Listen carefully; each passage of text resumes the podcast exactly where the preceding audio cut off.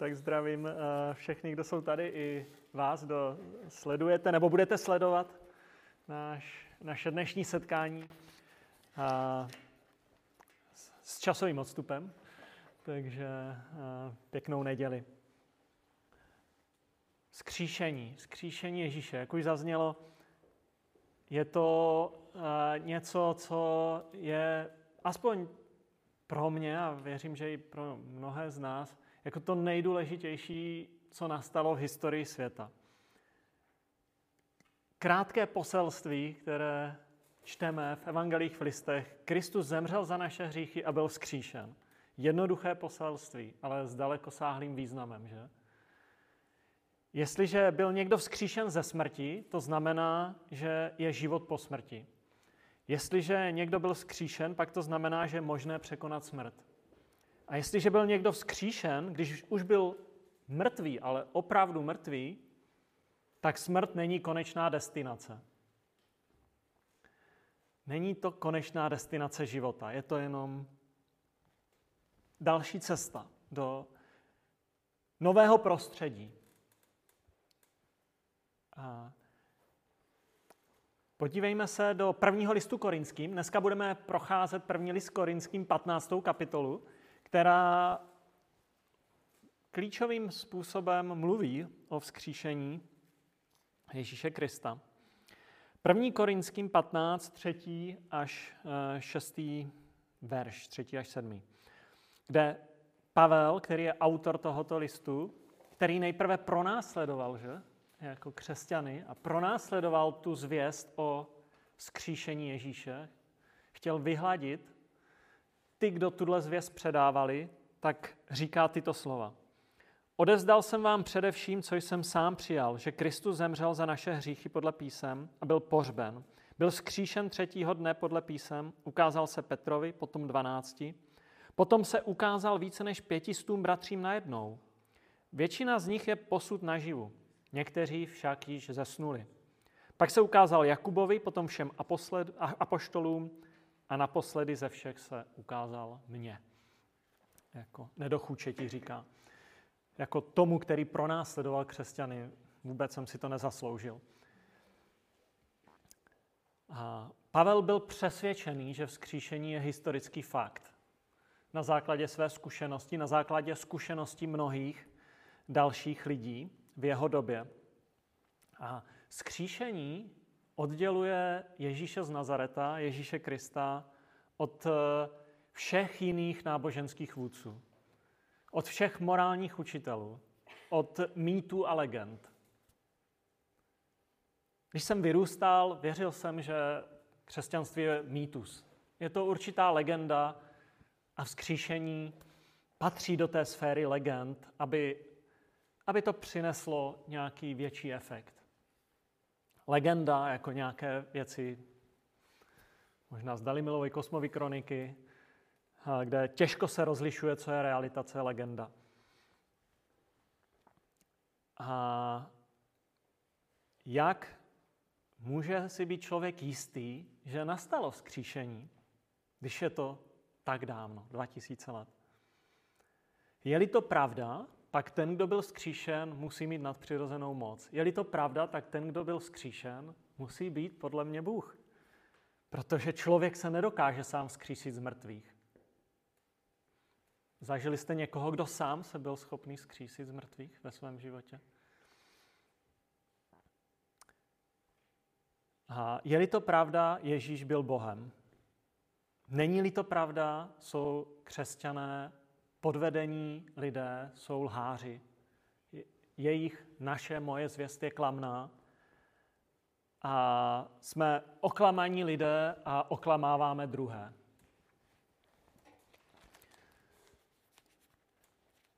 Pavel říká, Ježíš se ukázal Petrovi, potom dvanácti, Potom více než pětistům bratřím najednou. Někteří sice zesnuli, ale mnozí, mnozí jsou naživu. Jinak řečeno, klidně to s nimi diskutujte. Běžte za nimi. Zeptejte se jich, jakým způsobem se setkali se vzkříšeným Ježíšem. Jak to zakusili, jaké to bylo. Pak se ukázal Jakubovi, pak mě, Petrovi 12. A to je velmi silná zpráva. Očití světkové skříšení. Jak můžeme vědět, že ti očití světkové byli očití světkové? Že to není zase podvod, kdybych použil tu mentalitu, jak člověk přemýšlel v minulosti. Pro mě osobně bylo velice klíčové to, že já jsem studoval historii a ta, ty historické, ať už bychom to nazvali nepřímými fakty, důkazy, tak eh, věcmi, které úzce souvisí s určitou integritou osobností, kteří tuto zprávu zvěstovali. Dle všeho, dle zpráv, které máme, 11 z těch 12, kterým se Ježíš ukázal, zemřelo násilnou smrtí. Byli zabiti.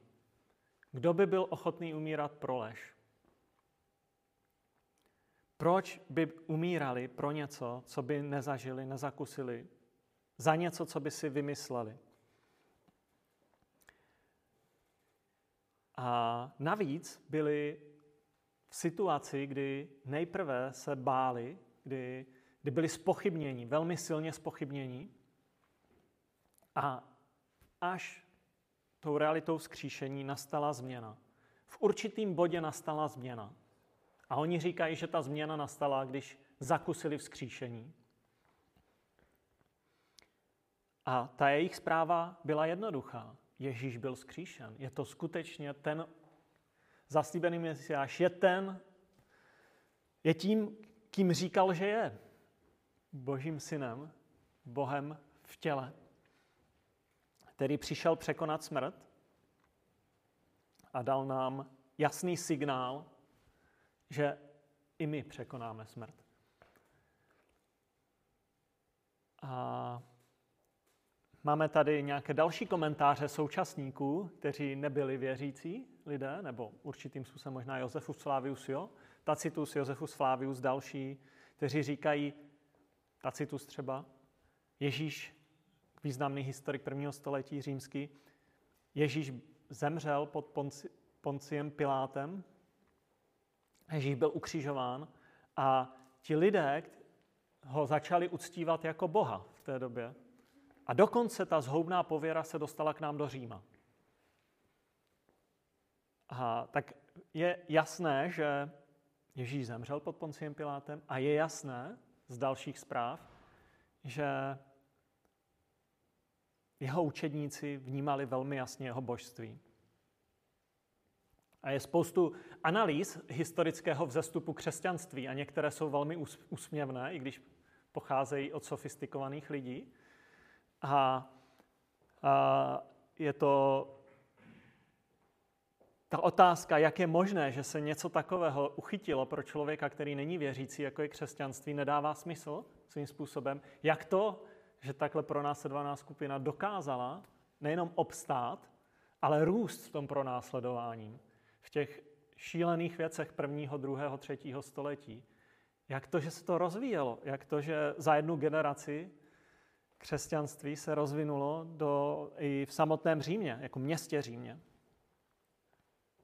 Proč Nerovi stálo za to hodit požár Říma na křesťany v 60. letech prvního století? Proč císař Nero takovým způsobem našel tu zástupnou oběť v křesťanech? Protože už to byla silná skupina. A Jediný logický důvod, proč křesťané a jejich víra ve skříšeného Ježíše rostla, když si to člověk vezme zleva, zprava, ze předu, ze zadu, je ta autenticita. Je autenticita těch lidí. Je to o tom, že předali to, co zažili. A neměli důvod, neměli důvod z toho ustupovat a neměli důvod a se vyhnout této zprávě, i když byli vystaveni trestu smrti, které, který pak následoval u mnohých z nich. Protože skříšení jim dalo úplně nový obraz života. Proč nepostoupit smrt, když víte, že budete vzkříšení? Oni to viděli, zakusili a oni viděli a věděli, že Ježíš jim slíbil to stejné. Byli autentičtí, nebáli se smrti, protože věděli, že vzkříšení je realita. Strach ze smrti byl přemožen. A myslím si, že toto je ten důvod, proč křesťanství tak rychle rostlo. Prvních století. Proč ta zpráva se tak šířila? Protože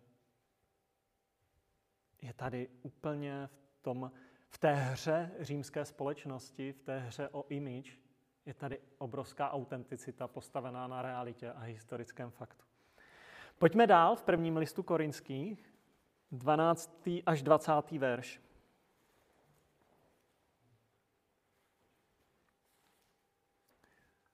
Máme to tam před sebou, výborně, díky moc. Když se tedy zvěstuje o Kristu, že byl skříšen, jak mohou někteří mezi vámi říkat, že není z mrtvých stání?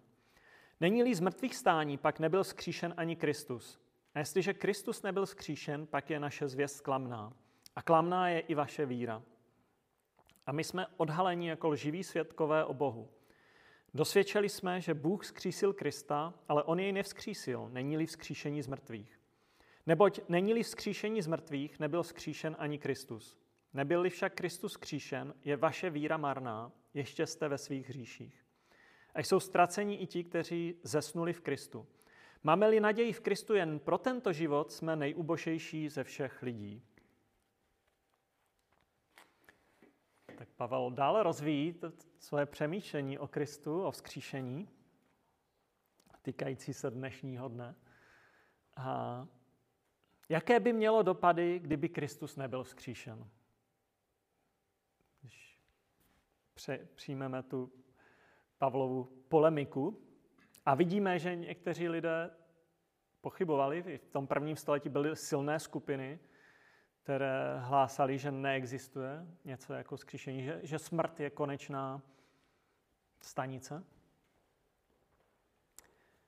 A pokud by Kristus nebyl skříšen, tak on říká, věříte lhářům a lživému poselství.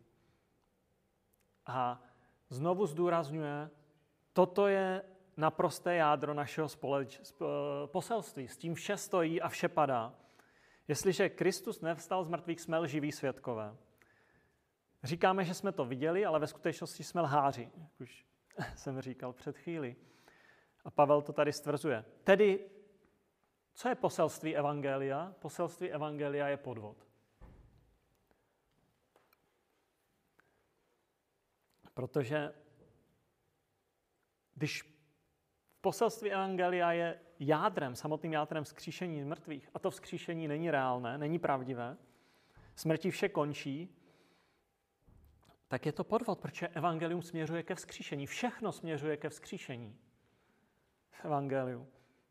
Vzkříšení je naděje, vzkříšení je jistota, vzkříšení je to, proč stojí za to být autentický. Protože se setkám s Bohem. Vzkříšení je důvod, proč si tady nemám na nic hrát v tomhle životě. Nemusím si na nic hrát, protože stejně Bůh všechno vidí. Stejně se před něho postavím a všechno bude odhaleno. Vzkříšení je důvod, proč stojí za to bojovat za pravdu. A vzkříšení je důvod, proč stojí za to předávat poselství Evangelia. Protože skrze samotného vzkříšeného Krista člověk dochází k věčnému životu. K věčnému společenství s Bohem. Pavel říká ve verši 17, pokud to není pravda, je naše víra marná, je bez užitku. Jiné překlady. Že víra je založena na záchraně, že na vykoupení z mrtvých skutků, na vykoupení od naší tělesnosti. Efeským 2.8.9. Milostí jste zachráněni skrze víru. Ta záchrana není z vás, není z vašich skutků, takže se nikdo nemůže chlubit. A jestliže Kristus nevstal z mrtvých, jsme mrtví ve svých hříších, jak říká Pavel. Není tady zachránce. Není tady zachránce. Bůh je mrtvý. Nebo zůstal mrtvý. Ale protože Kristus dal z mrtvých, je tady zachránce. A jestliže Kristus nestal z mrtvých, tedy je jenom jeden z morálních učitelů, že?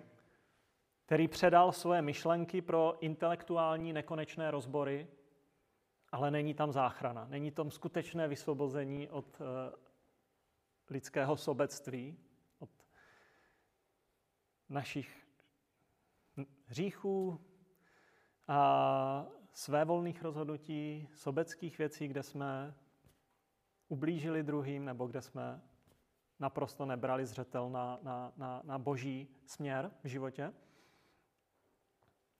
A, a svým způsobem Pavel říká, jako my potřebujeme vykoupení, my ne, nepotřebujeme moudra jenom morálních učitelů, protože tam není moc. My potřebujeme moc k novému životu, my potřebujeme moc, která je daná vzkříšením. My nepotřebujeme prázdná slova, my potřebujeme vykoupení.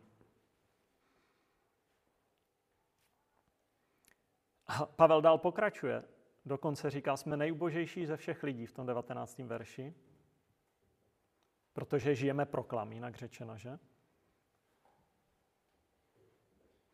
A žít proklam, spolu s Pavlem bych dodal, takový život nechci. Takový život nemohu nikomu doporučit. Věřit ve vzkříšení Krista a nebo ještě jinak, to samotné vzkříšení Krista je buď pravda, nebo věřit v něj znamená žít ubohým životem. A buď žít to, co je naprosto jedinečné a čeká mě obrovská radost a vzkříšení, nebo jsem oklamaný člověk, že? Jak už jsme říkali. To je, to je ten směr. V roce 1741 napsal uh, Gregor Friedrich Handel svého mesiáše. Oratorium, nádherné dílo, nádherné dílo. A tohoto mesiáše napsal za 24 dní.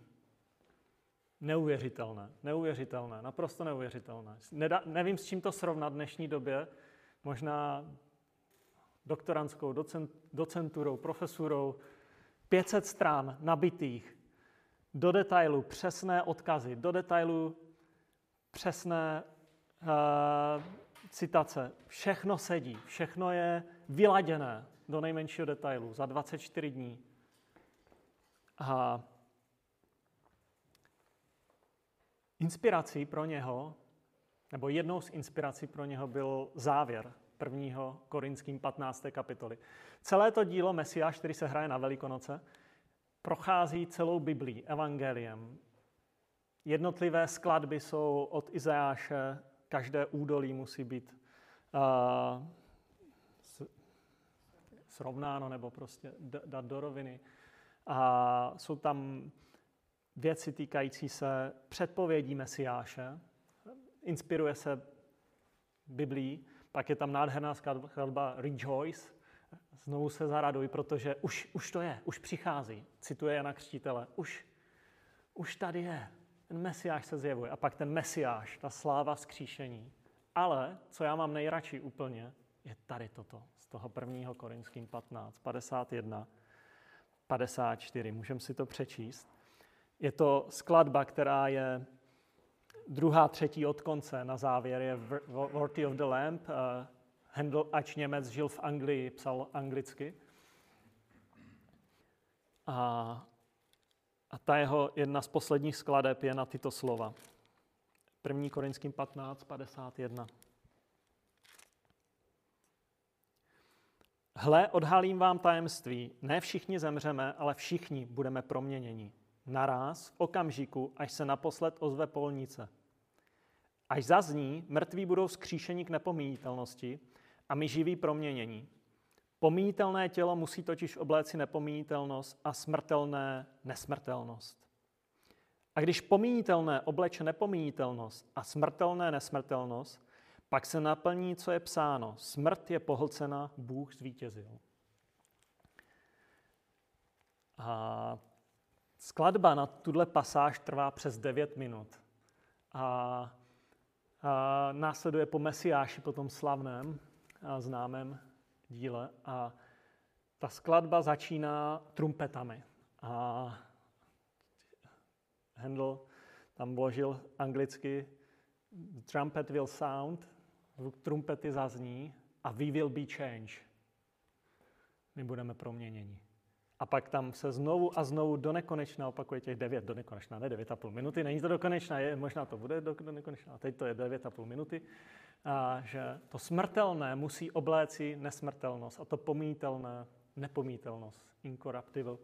Znovu a znovu. A ten zpěvák si hraje s tím hlasem znovu a znovu. A vždycky po dvou, třech minutách je the trumpet will sound a ten zvuk trumpety je mnohem silnější než na začátku.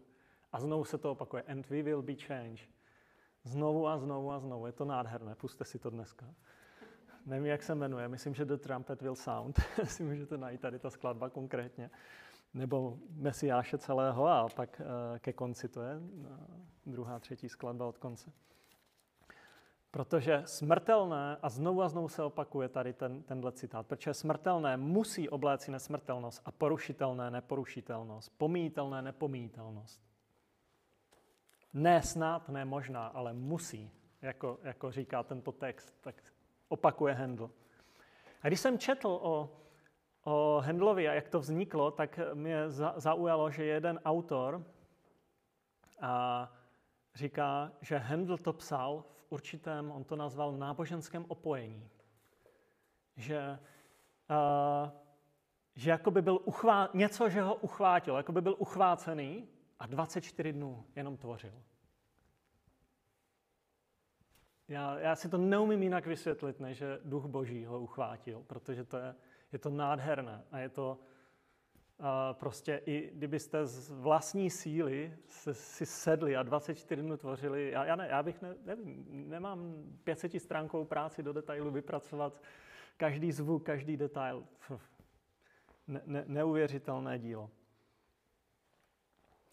A byl uchvácený a tohle, tohle vlastně tímto graduje. Nesmrtelné, smrtelné nesmrtelnost, pomíjitelné nepomíjitelnost. Musí obléci.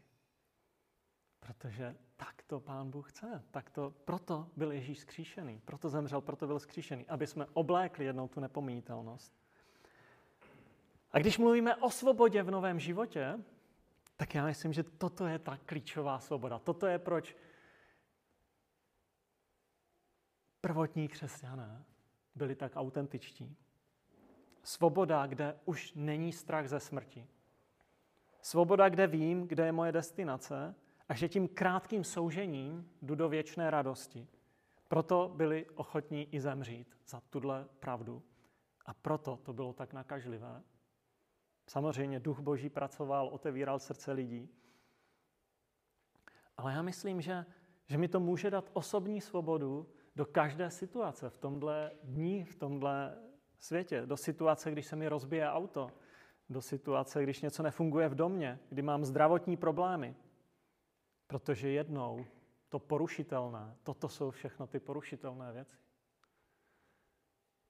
A ty smrtelné, tohle je smrtelné. A to pomíjitelné obleče nepomíjitelnost, obleče nesmrtelnost. A můžu mít sílu čelit situacím v praxi, protože jsem zakotvený ve vzkříšení.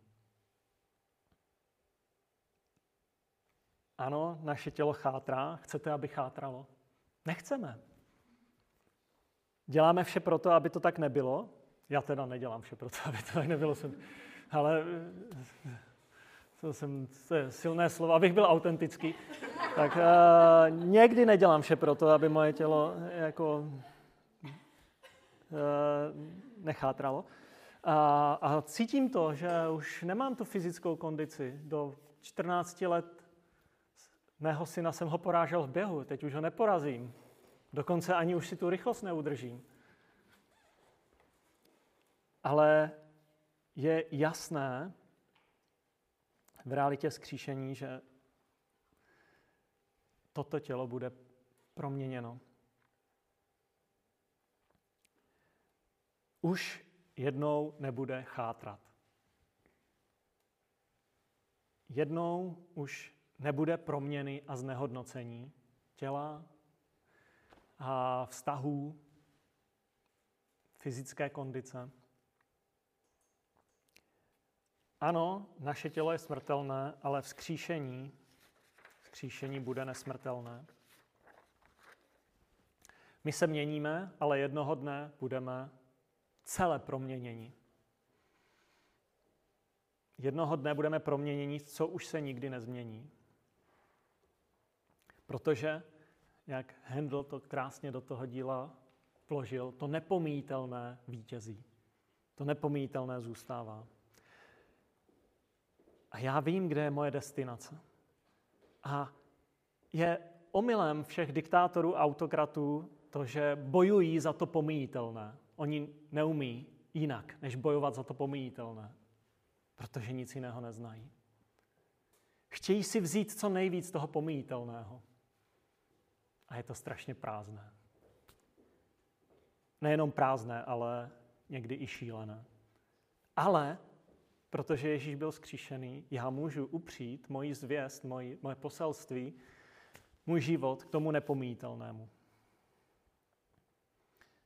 Jestliže vím, že budu v mnohem dokonalejší světě a přijímám to plně, pak nemusím mít strach. Z čeho nemusím mít strach? No, vlastně z ničeho. Mohu být jako Ježíš a projít krátkým utrpením k Otci. Takže jistota vzkříšení nám otevírá novou svobodu. Jistota vzkříšení nám může dát novou radost poslechněte si Hendla. A uvidíte tam tu radost. A, a skříšení je radostná jistota. Tak užijme si dneska tu radostnou jistotu.